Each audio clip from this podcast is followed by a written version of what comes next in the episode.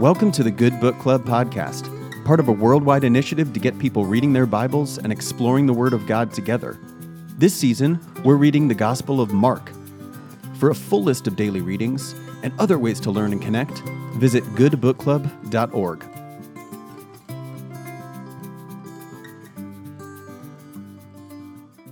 Hi, I'm Sandra Montes. I live in New York City.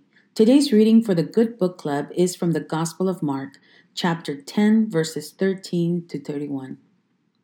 People were bringing little children to him in order that he might touch them, and the disciples spoke sternly to them.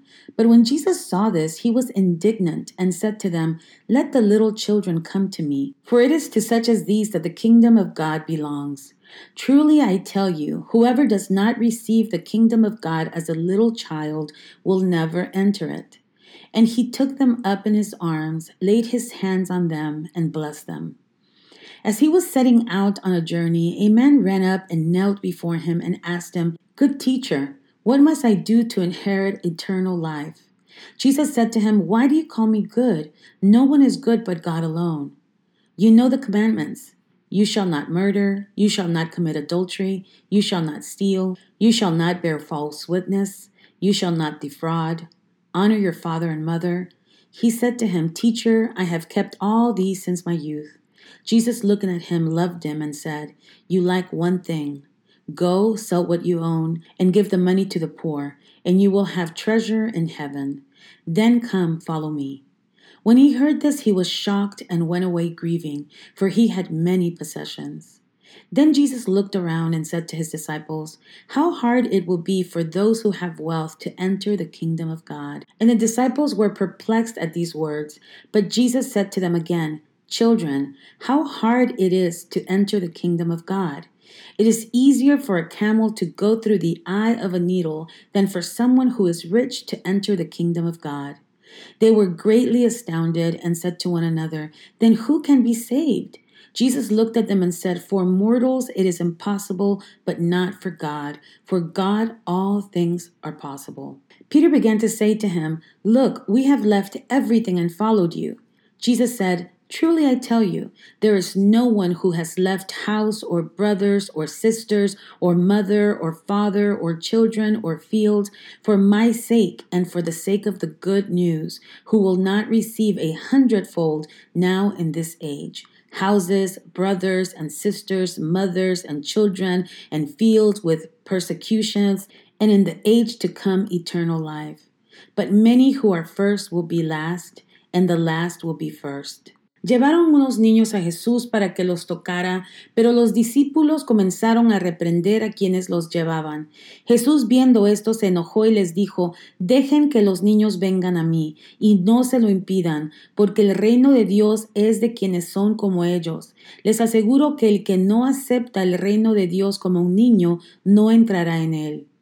Y tomó en sus brazos a los niños y los bendijo poniendo las manos sobre ellos. Cuando Jesús iba a seguir su viaje, llegó un hombre corriendo, se puso de rodillas delante de él y le preguntó, Maestro bueno, ¿qué debo hacer para alcanzar la vida eterna? Jesús le contestó, ¿por qué me llamas bueno? Bueno solamente hay uno, Dios. Ya sabes los mandamientos, no mates, no cometas adulterio, no robes, no digas mentiras en prejuicio de nadie, ni engañes, honra a tu padre y a tu madre. El hombre le dijo, Maestro, todo eso lo he cumplido desde joven.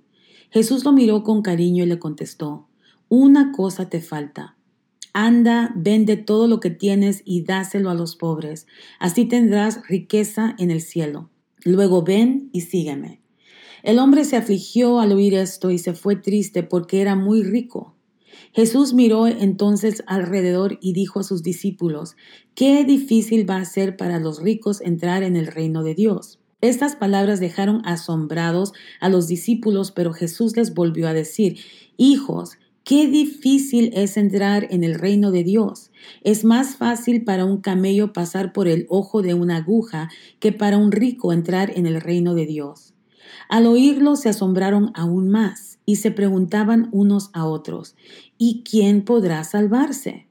Jesús los miró y les contestó, para los hombres es imposible, pero no para Dios, porque para Él todo es posible. Pedro comenzó a decirle, nosotros hemos dejado todo lo que teníamos y te hemos seguido.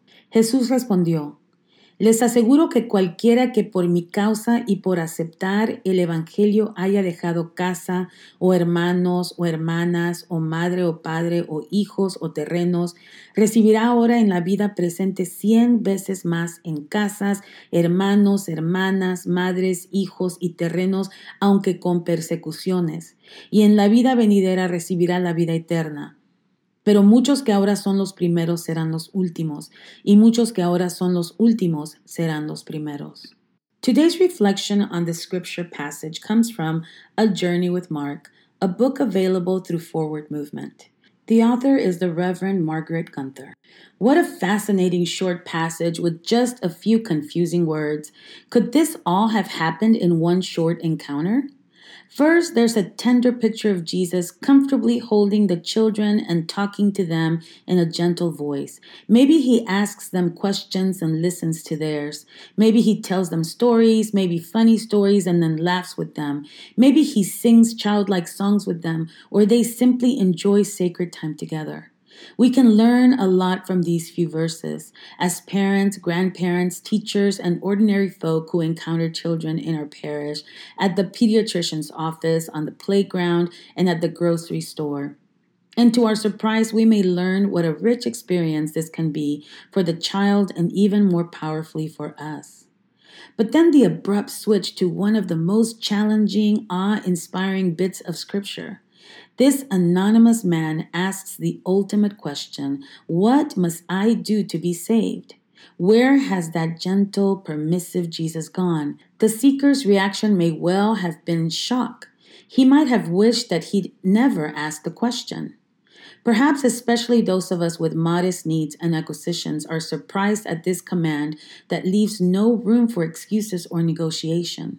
Even those of us who feel our commitment is total want to pretend that Jesus didn't really mean this command, one which I, for one, have never managed to follow, but I hope that my ongoing wish to negotiate will buy me time. What is Jesus telling us about our relationship with children and by extension with the helpless, hurting, and vulnerable in our lives? Are we capable of suspending judgment and freely offering patience and gentleness? Loving Jesus, help us to be more like you in the small things of our lives.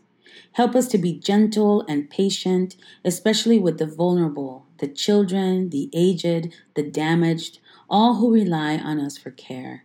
And help us to see this as joyfully following in your steps, one of the great joys in our imperfect lives. Amen. Thanks for listening. Find the full list of Good Book Club daily readings, as well as additional ways to learn and connect with other disciples, at www.goodbookclub.org. This podcast is produced by Forward Movement in partnership with the Episcopal Church's Office of Communications. Learn more at forwardmovement.org and episcopalchurch.org.